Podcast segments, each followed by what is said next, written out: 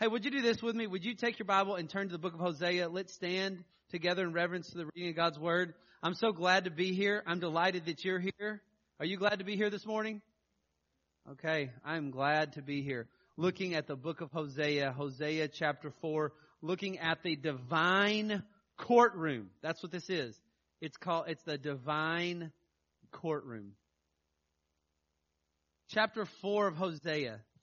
Now, just so you know, not much is said about Hosea and Gomer as we get from chapter four through the rest of the book. But you see the traces of the story behind the scene that we saw in chapter one through three. Look in Hosea chapter four, verse one through nineteen. Hear the word of the Lord, O children of Israel, for the Lord has a controversy with the inhabitants of the land. There is no faithfulness or steadfast love. No knowledge of God in the land. There is swearing, lying, murder, stealing, committing adultery.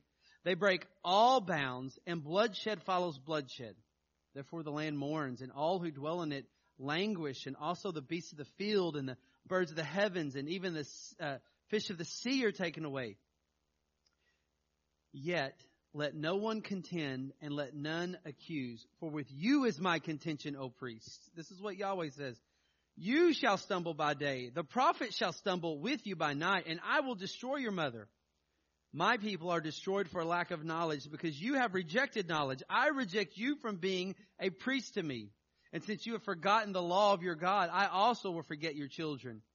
The more they increase, the more they sinned against me. I will change their glory into shame. They feed on the sin of my people. They are greedy for their iniquity. It shall be like people, like priests. I will punish them for their ways and repay them for their deeds. They shall eat but not be satisfied. They shall play the whore but not multiply, because they have forsaken the Lord to cherish whoredom and wine and new wine, which take away the understanding. My people inquire of a piece of wood, and their walking staff gives them oracles.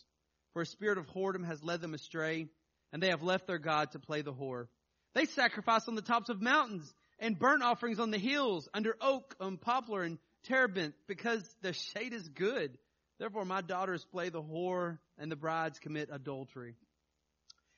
I will not punish your daughters when they play the whore, nor your brides when they commit adultery, for the men themselves go aside with prostitutes and sacrifice with cult prostitutes, and the people without understanding shall come to ruin.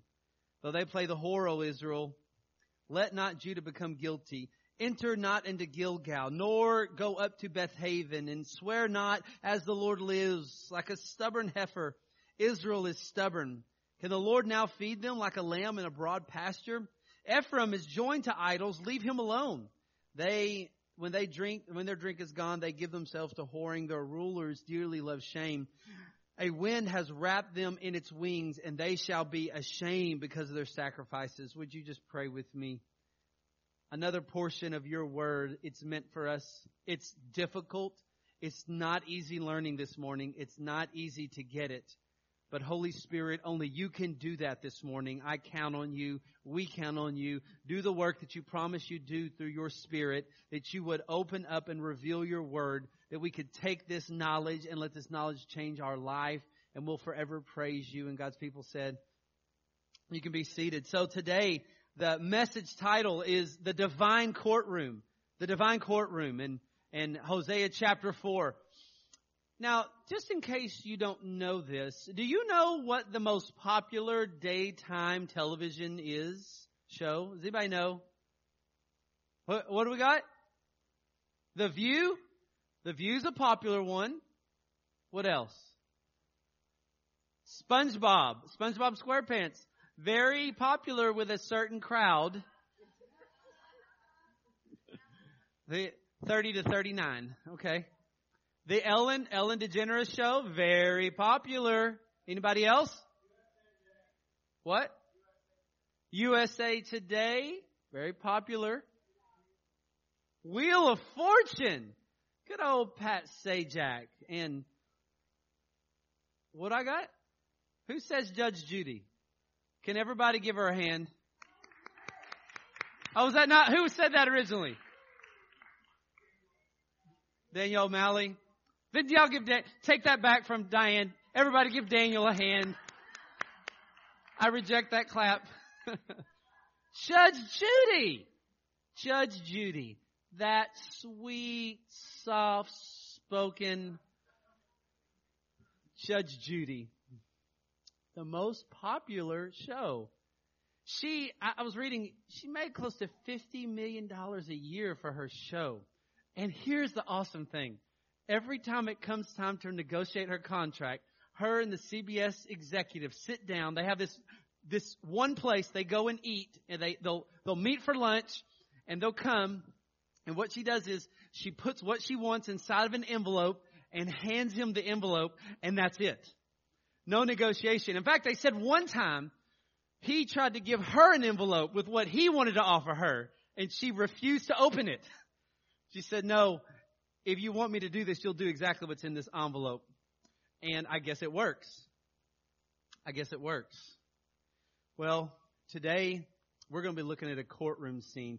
Not like Judge Judy, though, okay? Um, totally different, but a similar courtroom. When you look at the text of Hosea four, this is really a courtroom. And, and the reason I say that, if you look in verse one, in verse one, you see where it says in verse one, this idea, it says, hear the word of the Lord, which, by the way, always a good thing to do. Always a good thing to hear the word of the Lord. The children of Israel, for the Lord has a, what does it say? That word controversy means a dispute, a lawsuit, a legal case. So what we're really dealing with in chapter four of Hosea is, is a legal case. I wish I had more lawyer training. I feel like I could preach this text. This is probably the favorite text of any lawyer, but this is really a courtroom scene that we see before us. And Yahweh, he's, he's spelling out the accusations that he has. There's charges, there's a defendant, there's crime, there's punishment being measured out here. So this is all the courtroom, this is all a courtroom. First, if you'll take your outline, by the way, at the end of the uh, row was probably an announcement page, and that announcement page probably, um, you can kind of pass that down. If, if just look to the person at the very end and give them kind of a, a mean stare, and they'll make sure that gets passed down to you.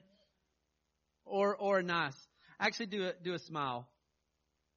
Or just give them five minutes of uninterrupted con- eye contact. People love that kind of thing. That's how I reward my kids in my house. Five minutes of uninterrupted eye contact. Okay, I better keep going. I'm getting weird here.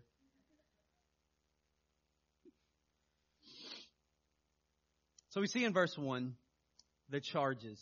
We'll kind of look in the next couple of verses, starting in verse one. We see the charges, the charges that are that are put out against the children of Israel by Yahweh, the controversy, the court case that we see. There is no faithfulness in verse one, no steadfast love, and no knowledge of God in the land. Now, the charges. Anytime there's a court case, there's charges, right? And the charges are being racked up here. And one of the charges first that he says in verse one is there is no faithfulness. That word faithfulness means trustworthy, being trusted. So Yahweh is saying to his children, I can't trust you. You can't be trusted. You proved yourself very unfaithful. You continually disobey me. Now, the question would be, what caused them to be so untrustworthy? Well, what's the next thing? Or steadfast love. Now, that word steadfast love, it comes from the Hebrew word chesed. Okay, that's my that's my inner Jew right here, right? The chesed. The chesed love of God. That that word chesed love, that means the that word steadfast love means the never-ending, loyal, never-stopping love of God. Okay, that's the that's the kind of love it's talking about. And he says the charges are you've been unfaithful to me. You're not trustworthy. You can't be trusted. Then number two, you have no steadfast love. God had a Yahweh had a steadfast love for Israel, a, a loyal love, a loyal love that was based on the covenant that he had made with them through Abraham, and, and he was faithful. He was always faithful with his with his end, but they were not faithful with their end. In fact, they weren't even faithful to each other. They were to express this same kind of chesed love back to the Lord. They were ex- actually supposed to express this kind of chesed love back to each other. one hundred ninety-six times in the Old Testament, this word chesed love is, is mentioned. This was the love that Yahweh had for them. By the way, this is the kind of love that Jesus has for us. It's a chesed love. Here's what I love about the God we serve. All right, the God we serve is not capricious, okay? When he's made his mind up, he's made his mind up. And when he saved you, if he saved you, like when I became a follower at sixteen, that loyal covenant love is experienced in my life. And so, listen, no matter what happens, like, I, I'm going to be okay. Listen, no matter what happens, I'm going to be okay.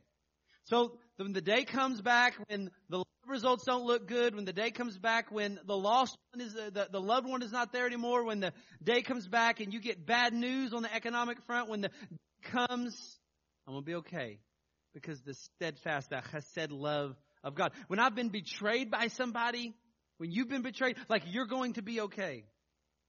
So he says, here's the charge.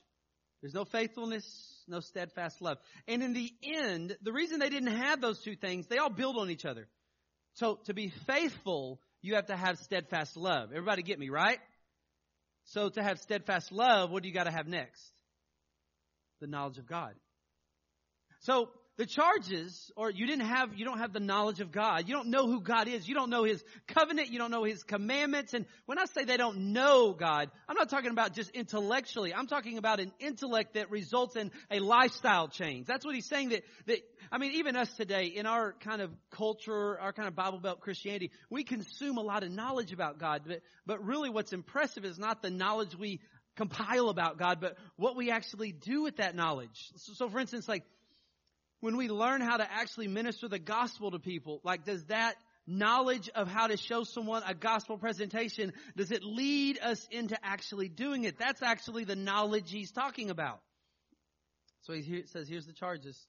There's no faithfulness because there's no steadfast love. And because there's no steadfast love, there's no faithfulness. And because there's no steadfast love is because there's no knowledge. Knowledge leads to love, and love leads to faithfulness.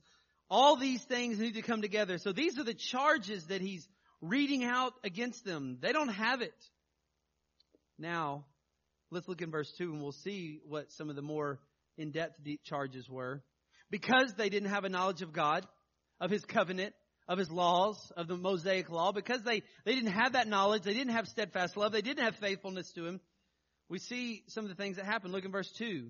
There is swearing, lying in verse two, stealing, committing adultery. Basically, five of the Ten Commandments they're breaking, and they're breaking it pretty boldly. So bold it says, and they break bounds, and bloodshed follows bloodshed. When it says that word bloodshed follows bloodshed in verse two, it's just it's telling you that a lot of bloodshed happens. I mean, uh, when there is rebellion against God, people, death happens. People get killed. Bloodshed happens. By the way, just as a side note, y'all see that word swearing in verse two, right? It's not talking about your, a four-letter word, okay? So that's not what it's saying in swearing. Now, don't walk away and go like, I just heard Nick say that I could say any four-letter word I wanted to say, right? Like, it's okay, you know? It's all under grace, right? And that, that, that's not what I'm telling you. Now, interesting, that word swear, it's referring back to thou shalt not take the what? In vain. And so the swearing in, that he's talking about, is taking the Lord's name in vain. And what is taking the Lord's name in vain? Well, it's it's not just using Jesus' name when you're excited about something, or or if something bad's about to happen, or if you win Miss America, you know, and you say, you know, oh my God, right? You see people. That's, although you shouldn't do that. That that's not the fullness of what taking the Lord's name in vain really is talking about. In the Old Testament context, taking the Lord's name in vain was really this thing of you made a vow or a promise on God's name, saying that, like, on God's name, I will actually keep this. Now, it's interesting when you look into the New Testament, Jesus really encourages to let our yes be yes and our no be what? No, like, so we don't we don't really do that. But a person can still commit that kind of act of using the Lord's name in vain by using it flippantly, by by really having no reverence for that name, having no reverence for Him. And in fact, I think one of the biggest ways we take His name in vain is to say that we belong to Him and to claim Him as our Lord, but then disarm Him by our lifestyle. That's actually the biggest way that people actually take His name in vain. So that was one thing they were doing. They, because they had no knowledge of God, they had no loyal chesed love for God, they also were not faithful to Him. So they had swearing, they had lying, massive amounts of fact twisting. Okay, they, it, it, even in our world, lying is a big problem. You know how I know it? Because if because a lot of us get our facts from the internet, and not everything on the internet is really true, right? We all thought this was going to be a reliable source to give us all the correct information, and it really isn't, right? You have to fact check almost everything. Even, you know this, you watch the news, and after you watch the news, what's one of the first things you think to yourself? Was that really true? Am I really being... Because we know that almost every news has some kind of spin on it, right? Lying. They were dealing with it, even us. Murder. They had. They were sacrificing their children. Wanton murder. Uh, we kind of have the same thing, don't we? They had stealing. They had adultery. I mean, even in our world, there's massive amounts of digital theft is taking on. Massive amounts of it. In fact, it, it, it won't be uncommon that many of us in this room probably through this this year will probably be hacked or someone will attempt to hack us in some way. They had adultery. These are all the ways that, these are the charges. He's saying, listen, you're you're swearing, you're using the Lord's name in vain, you're murdering, you're stealing, you're committing adultery. By the way, doesn't it look a lot like us? The charges that they had, doesn't it look a lot like our charges at times?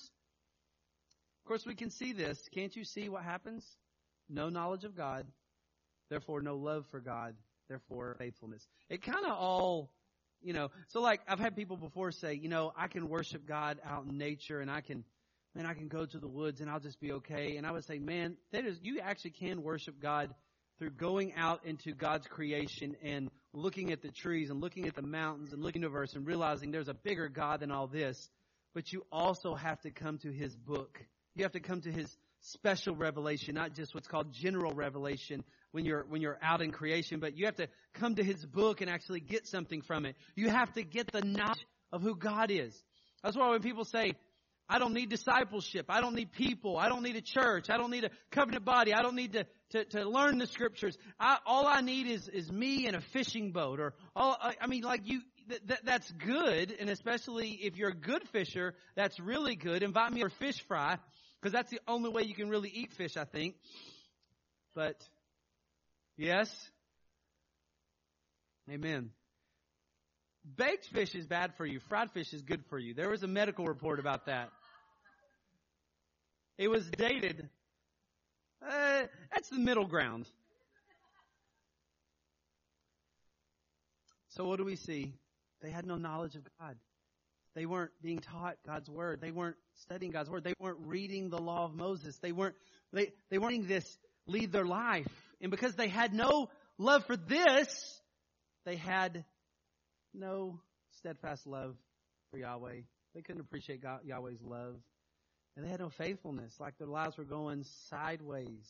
Just as a side thing, here's the deal. When our lives are going sideways and we're straying far from the Lord in sin, you can usually trace it down to what a person does with this book. I'm telling you, if there's no, like, spending time in this book, like, you'll go astray pretty easy. Why? Because no knowledge of God leads to no love for God, which leads to unfaithfulness. It's, it's really a simple equation. But these are the charges that's happening in this divine courtroom that Yahweh is calling against them. Now, let's... Now, before we, we go on to who the actual defendant is, uh, I just want you to notice verse three. Sin always has consequences for more than just you. It has consequences for everything. Notice this. Because of their sin, they remember all these commandments that they were breaking, just five of the ten, lying, murder, stealing, adultery, swearing, using the Lord's name in vain. Now, look at verse three. Look at this chart. Therefore, the land mourns, and all who dwell in it languish, and also the beasts of the field, and the birds of the heaven, and even the fish of the sea are taken away. Even creation is experiencing um, hard times as a result of their sin. Did you know that when Adam fell in the garden, all of creation fell with him? Romans eight says that creation is actually groaning. Like, like, like the reason we have such hard times in our natural environments today, it's because of our sin. Actually, our sin makes the planet actually worse. That, now, don't sit there and think that, like, man, here's Nick. He's a tree hugger, you know. I, but I will say this. Part part of us actually growing in the Lord is that we would steward what the Lord has for us really well. So, like, I've had Christians ask me, like, what about recycling? Like, should Christians recycle? And I would go, like, yeah, I think there's probably, I mean, there's, it's good stewardship of creation. Like, how we actually use our environment is actually an important thing. But here's what you find. They were in sin, and creation's environment around them suffered. And God told them for their land in Israel in Deuteronomy twenty-eight, it would actually suffer if they got into sin, if they started this no knowledge of God and, and didn't love God and weren't faithful to Him. If they weren't faithful, then even the environment around them was going to suffer. So those are the charges that we see in verse one through three. Charges are put on. Now, we still got a little bit more. It's not as quick. If this was Judge Judy right now, this would already be over, right? Have you ever watched this thing? Like, I don't know how in the world she, whether she already knows about what's going on or this is rehearsed or her person have like a conscience at night. So it's like she walks in and with like just a couple minutes, she's already made her verdict and very strong. I, I, I did not know how the lady does it. That's probably why she makes fifty million dollars, okay? That's why she just slips an envelope, okay? That's all she needs. Look at verse defendant. So now, in any good courtroom case, you've got a defendant, right? The defendant is there. The defendant's done something wrong. So the charges have been issued. Let's look at the defendant. Who's the defendant right here? Well, most of us would go, well, it's the children of Israel. And yes, it is, but there's someone else that's held into account before them. Look at verse four. Yet let no one contend and let none accuse. Remember, these are all the charges. So Yahweh's saying, before you start pointing fingers about who this is, who's who's the defendant here, let no one contend, let none accuse, for with you is my contention. What does it say? Oh, priests. The priests. The priests were responsible to declare the law of God. They were instructed to help help the people properly worship Yahweh. They were supposed to carry out this idea of what the scriptures talk about, where we're like, for us today, the scriptures say that all scriptures breathed out for God. It's profitable for teaching, for reproof, for correction, for training in righteousness. That's the word of God is meant to help you know what's right, what's wrong, how to stay right, how to get right, that you may be equipped for every good work. They weren't doing that. The priests weren't doing that at all. They had left that off. And look, because the priests weren't doing that, look what else it did. Look what it did to the prophets. Look in verse five. These are, these are the, this is the defendant. The defendant is basically first the priest, then the prophet, then the people. Verse five, you shall stumble by name. The prophet shall also stumble with you at night. I will destroy your mother. By the way, when it says destroy your mother, this is re- referring more to the children of Israel now. So the defendant in this case, really, first and foremost, it's the priests. Then secondarily, it's the prophets. And thirdly, it's the people. So you can see that they're, they're the ones that are actually doing this. It's interesting. Leadership is so essential in the New Testament. Um, it talks a lot about leadership. And in fact, in fact, if you look at a people, look at its leadership. People take their cues from their leadership. What leadership do tends to be the rest of the people do, even in our own homes. Like what we do as parents have a profound impact on our kids. Our kids are always learning. They're always learning. They're always observing. So we see the defendant here is really the priest, first and foremost, the leaders, and then it extends to the people. We see what the charges were. Let's look at the crime. What's the actual crime that these priests, where does it start with? Well, remember we discovered a while ago, if you don't have faithfulness, it's because you don't have steadfast love, and because you don't have steadfast love, it's because you don't have what? Knowledge of God.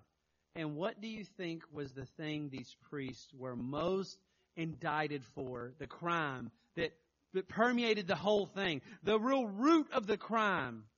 Verse six, the people are destroyed for lack of knowledge. That was the crime. They were destroyed for lack of knowledge. The priests were not taking the law of Moses. They weren't taking what God had given them, and they weren't teaching the people this. And in fact, they were doing the opposite. It says, because you've rejected knowledge, I reject you from being priest to me. Since you've forgotten the law of your God, I will also forget your children. The priest had a job to do, and that job was to make sure God's word got delivered to God's people. Now, do this. Hold your place, and, and I'll, I'll tell you why they didn't deliver it to God's people. Hold your place here, and then look over over in um, Second Timothy. In Second Timothy, here's the reason why. Now, I will say this. The the priestly line in the northern kingdom of Israel wasn't a good line. The the, the right line would have been down in Israel, down in Jeru- Judah, using the temple, using the, the law of Moses. It was an ungodly line. It, it was th- These were ungodly priests. These priests actually were to be taking the law of God. They were to be taking the law of Moses, and, and, and but they weren't doing that. They actually go in the opposite direction, worshiping false idols, actually building idols, Baal, then saying like this idol, Baal, this is the one that delivered you from Egypt, actually. All right, this is your Yahweh. He says it's kind of like people wonder, like, why would these priests not teach the truthfulness of God's word? Why would these priests be so corrupted? Because that's what the people wanted. That's what the people wanted. Look right here in chapter four, verse one, Second Timothy. I charge you in the presence of God and of Jesus Christ, who is to judge the living and the dead, and by hearing in his kingdom, preach the word. Be ready in season, out of season. Reprove, rebuke, exhort. Reprove means like, like show, like look at the evidence and point the, look at the evidence and show them the evidence of where they're going wrong. Rebuke is, is challenge them to change that sinful action. Exhort means like to encourage them, urge them to get on the right path, right? Do this with patience and with teaching. For the time is coming when people will not endure sound teaching, but will, having itching ears, they will accumulate to themselves teachers to suit their own passions. And they will turn away from listening to the truth and wander off into many myths. What happened?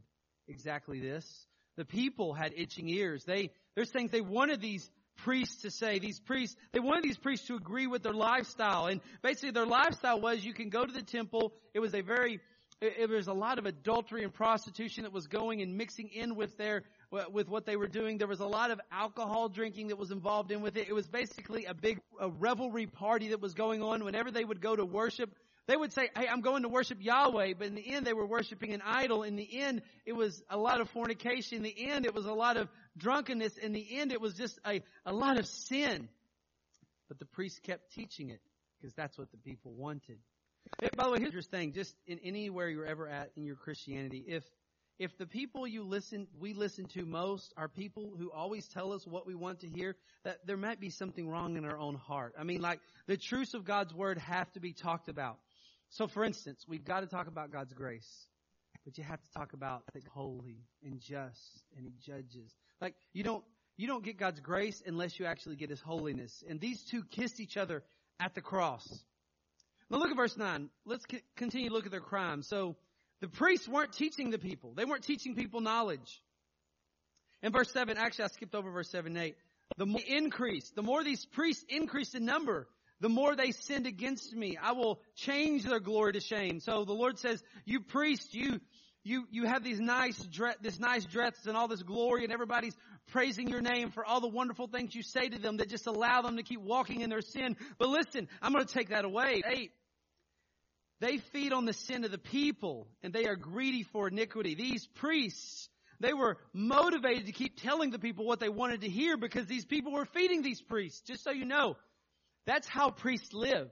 Priests lived off of the generosity of the people. And what these priests did is they started to change the message and say the message that the people wanted to hear so they could protect their bank account.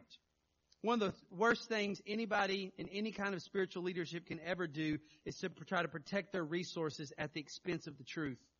But that's what these priests were doing. This is the crime that they were doing. Verse nine. And it shall be like people, like priests. Uh-huh. Like people, like priests. What the priests were doing, the people were going to do. I will punish them, both priests and people in verse nine, for their ways and repay them for their deeds. What the priests were doing, now I will tell you this, the priests had a higher level of accountability because who gets called out first, the people or the priest? The priests do. Now, accountable. So, like for instance, this is why teaching God's word, discipling people, there's a, a layer of, of, of like soberness a person has to have to their soul. James one three one says, not many of you should be teachers, my brothers, for you know that we who teach will be judged by greater strictness. So, So there's a there's a thing where like sometimes people will say, man, people who are who are who are, are doing the teaching and preaching, like they shouldn't be examined. I'm like, man, man, they should be examined because they're going to go through a greater strictness. Now that doesn't tell us for no one to not do this. That just says that says that there's a high accountability with any kind of spiritual authority. So the priests get called out first, but notice the people are accountable as well. So the people can't in the end just blame the priests and go, priests, you're the one that caused all this. Although the priests were a contributing factor, the people still would have to stand before God. They still would have to answer for their own sin. And and here's just a side note. I've heard so many people lately, when it comes to their sin, they'll say something like, the devil made me do it. You know, the devil doesn't make you sin. Can't make you sin. Devil can't make you sin. He can tempt you, but he can't make you sin. In fact, James four fourteen says each of us is tempted when we are lured and enticed by our own desire, by our own sinful desire. Now look at verse ten. We're just looking at the crime still. They shall eat but not be satisfied. Like all the sin that they were doing, it was never enough. Here's the thing about sin. It is never enough. Never enough. Like sometimes what we do is when we're dipping our life into any kind of sin, we think to ourselves, okay, I'll just do this and this will be the last time. Right? I'll just do this. It'll be the last time. Like, okay, this little lie. It, I just got to tell this little lie. I just got to bend this truth a little bit, because if I say it this way, my parents won't get on to me. Okay, so I'm just going to, y'all know nothing about that, right? I'm just going to twist it where the fact's a little bit more positive right here, and that'll be it. Sin never does that, does it? Sin always costs more than you're willing to pay, take you further than you're willing to go, and always keep you longer than you want to stay. They shall eat and not be satisfied. These priests could get enough. Their bellies could not get full. The people could not get full. It says in verse ten, they play the whore, but not multiply. One of the things that was involved in their kind of worship was, their, their thought was, these fertility pagan things they were doing with these prostitutes, the thought was that, that you would become more um, fertile. If you participate in these pagan ceremonies, you'll become even more fertile. Okay, so this is, and they weren't multiplying. They weren't having more children. They weren't multiplying. They had forsaken the Lord's way. Verse eleven. Whoredom, wine, and new wine, which take away understanding. By the way, just as a side note, by the way, y'all, y'all know I'm not a teetotaler, okay? I mean, although I have Baptist upbringing, I'm not a teetotaler. Don't like, don't like the taste of liquor myself, okay? Unless it's like something like two percent, which at that point you're not even drinking a man's drink, right? But, but nonetheless, I will tell you this. If you are weak with sexual immorality in your life, please don't go drinking. Just just don't even do that. Like, on your next business trip, when you're hanging out with everybody, like, don't be a fool. Like, just don't do that. I've seen more people destroy their marriages because on business trips, they're drinking with all with, with, with everybody in their team. And before you know it, they're doing something immoral because there's low accountability out outside of town. I'm just telling you, sometimes those two things go together real easy. You find in the priests and the people, this is what they were doing. The, the priests were telling the people, yeah, man, drink it up. Go over there. See that prostitute. God's going to bless that. This is part of our worship. And the people loved it. The people loved being told what they liked. They loved being told that their sin was okay. They did not like being told that they were not their sin. That's why these guys never liked these prophets. These prophets were like the one guy standing up and saying like, no, actually, that's really bad, and you guys should really stop doing that. Well, let's get rid of that guy. So we see here that these, they're priests. By the way, did you know that the scriptures call us a royal priesthood? First Timothy two nine says, but you are a chosen race, a royal priesthood, a holy nation, a people for his own possession, that you may proclaim the excellencies of him who called you out of darkness into his marvelous light. Did you know that we're priests, even ourselves? Yeah, First Peter chapter two, verse nine. What did I say? Oh, wow. No, it's First Peter. I'm sure Timothy's good too, okay? First Timothy two nine is really good too. Verse twelve. Here's what their crime keeps doing to them. Man, you can see the the drunkenness, the sexual immorality that it's it's taking them down into. Look in verse twelve. Ridiculousness, the ridiculousness of their worship, their crime. My people inquire of a piece of what? Like, you've got Yahweh, who is the one that delivered from Egypt, and you're over here worshiping a bunch of sticks. Like, that's how ridiculous this gets. This is how ridiculous the crime gets. And their walking staff becomes, uh, gives them oracles. It's like, oh, you've got this cane, and oh, what is this cane going to tell me today? This piece of wood, right? Absolute ridiculousness. But this is how far it gets you. It starts to get you, I mean, aside from them breaking the commandments of sexual morality and drunkenness and cursing and, and lying and murder, all these are bad. But you know one of the worst parts, I think, of their crime is they weren't getting to worship the one true God. They they were worshiping a bunch of sticks. I mean, they weren't experiencing the joy. And by the way, this is what happened in our own life. When we worship other things besides God, we're really searching for joy. Like, do you know every time we get into sin, what we're really actually searching for is satisfaction? We're searching for joy. We're trying to get it. We're just trying to get it in a place that it was never meant to be gotten. Jesus is the only place where joy is to made, made to be gotten. God is most glorified in us when we are most satisfied in Him. This is actually what, what worship really is. The heart of worship is this idea that we're satisfied with God. We're satisfied by the work of the cross. We're satisfied by His grace. We're satisfied with what His Word has said to us. Look in verse thirteen. They sacrificed on the tops of mountains and burnt offerings on the hills under oak, poplar, and terebinth. So, by the way, all these places they're worshiping are Are places they're supposed to be down in Jerusalem worshiping at the temple. This is where God had had had required them. There's there's certain Levitical laws they're supposed to be running through down in Judah, but they're not doing that. What are they doing? They're worshiping basically up in the northern kingdom, and they're worshiping basically wherever it says because their shade is what? They're good. So they're just like, hey, the shade's good over here. This is where we're going to worship. This is where we're going to sacrifice. We're going to we're going to set up our own altars at Dan, our own altars uh, altars at Bethel. And and if you read back over in Second Kings, you find that Jeroboam the first, the first king of the northern kingdom, he basically set up uh, calf calf idols in those places and said, "People, this is the one who delivered you from Egypt. Go and worship here. Don't go down into Jerusalem." And the people were kind of like, "Yeah, Jerusalem's along, and guess what? The shade's really good here. This just feels really nice. I like how comfortable this worship is. I like how accommodating this worship is." And this is what happens. The crime is they got really cool. They only wanted they only wanted worship that was accommodating to their culture. You know this, for us to be like followers of Jesus, it's not It's not an easy life. It's not easy. Like some people are like, "Man, Nick, I don't have time for His Word." I'm like, yeah, I, I, I get it. I get it. But do you want, you just want where the shade is good? Like, oh, you know, like, you know, do we have to really study the scriptures that much? Like, just want where the shade is good? Are, are we really supposed to make disciples? Are we really supposed, I mean, it's so uncomfortable for me to tell people about it. It's so, like, why do I even have to worry about people around me? Why do I even have to pray about people around me? Why, can't I just have my Jesus to myself?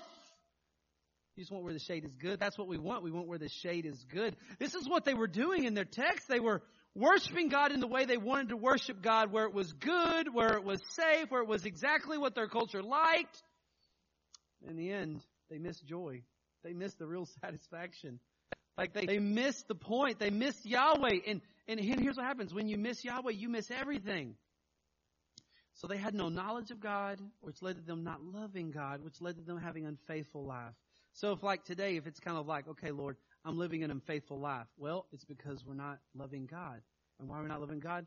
Because life is not filled with the knowledge of God. We're not permeating on His Word. We're not permeating on His character. We're not funneling everything we think about in life. I cannot tell you how many times in my twenty-one years of pastoral ministry, I have had people say to me, "I know what the Bible says, but this is what I think." Right? Like this is what happens. This is exactly what they're doing, going where the shade is good. So, by the way, so we see the charges, we see the defendant, it's the priest and the people. We see the crimes that they are doing. Do you know there's another there's another defendant here? Look in verse fourteen. I thought this was interesting. "I will not punish your daughters." This is an indictment, by the way. So it kind of goes like priests, prophets, people, but uniquely the men. Look at this in verse fourteen. "I will not punish your daughters when they play the whore, nor your brides when they commit adultery." By the way, you might be wondering, how could Ho- Gomer have been cheating on Hosea like that? Like how could... Like, how could he have gathered a wife who was a prostitute? I mean, like, or, or had that in her past at least before they got married. Like, how could all that have transpired? That's how pagan their worship was.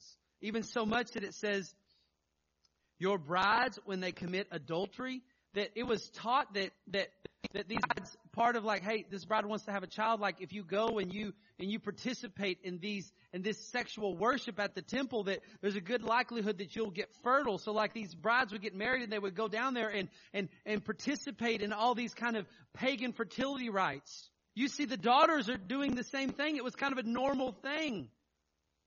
So notice this.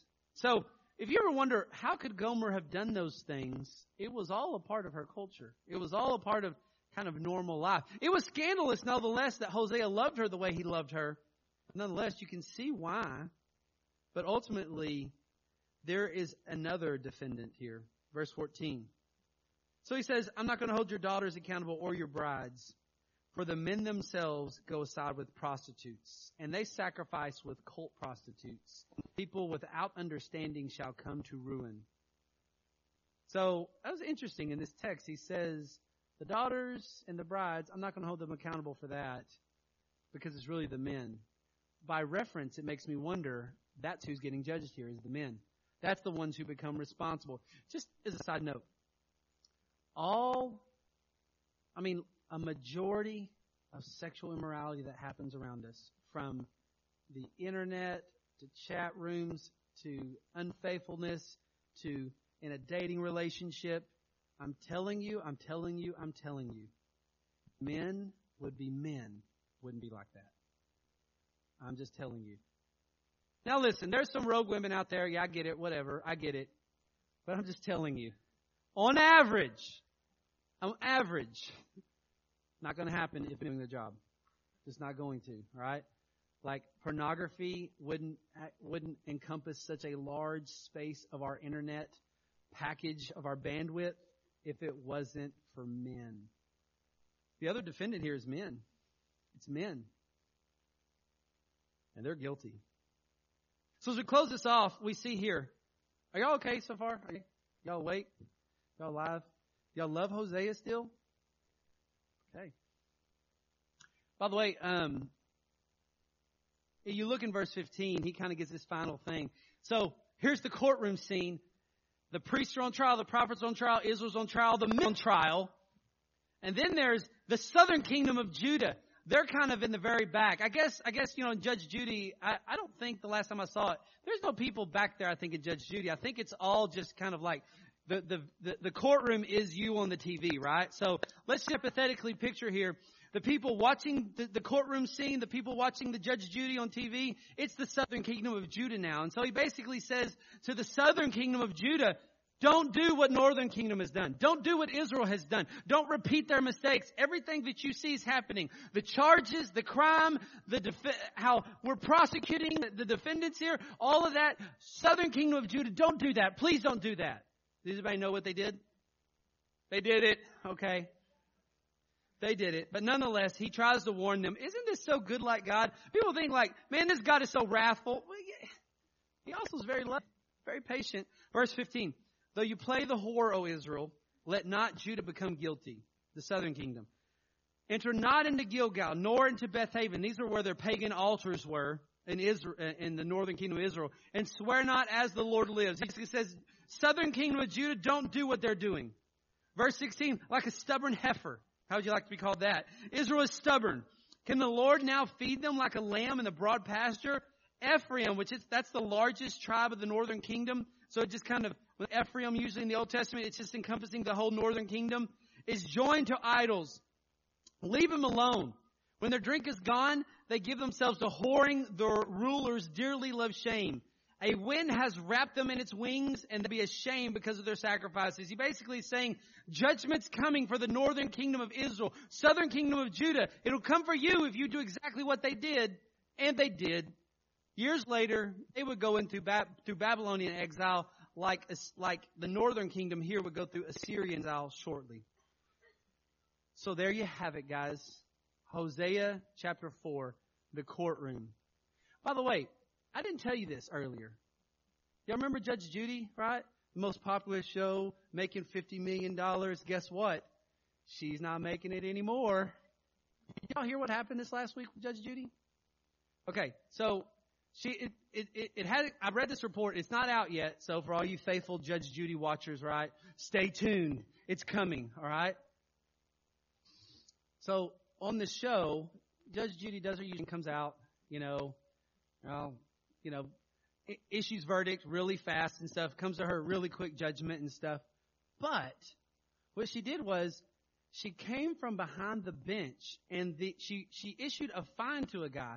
And when she issued the fine to the guy, she came out from behind the bench and she gave the guy the money for the fine. Now, the C B S executives, when they heard about that, they were enraged because this show matches itself. It's about, the article said the show is about her showing judgment and coming to a quick conclusion and a judge. It's not about mercy. If she keeps doing that, no one's going to want to watch this show because of all the mercy. So the C B S executives took the show away because of the mercy that she showed. That did not happen. That did not happen.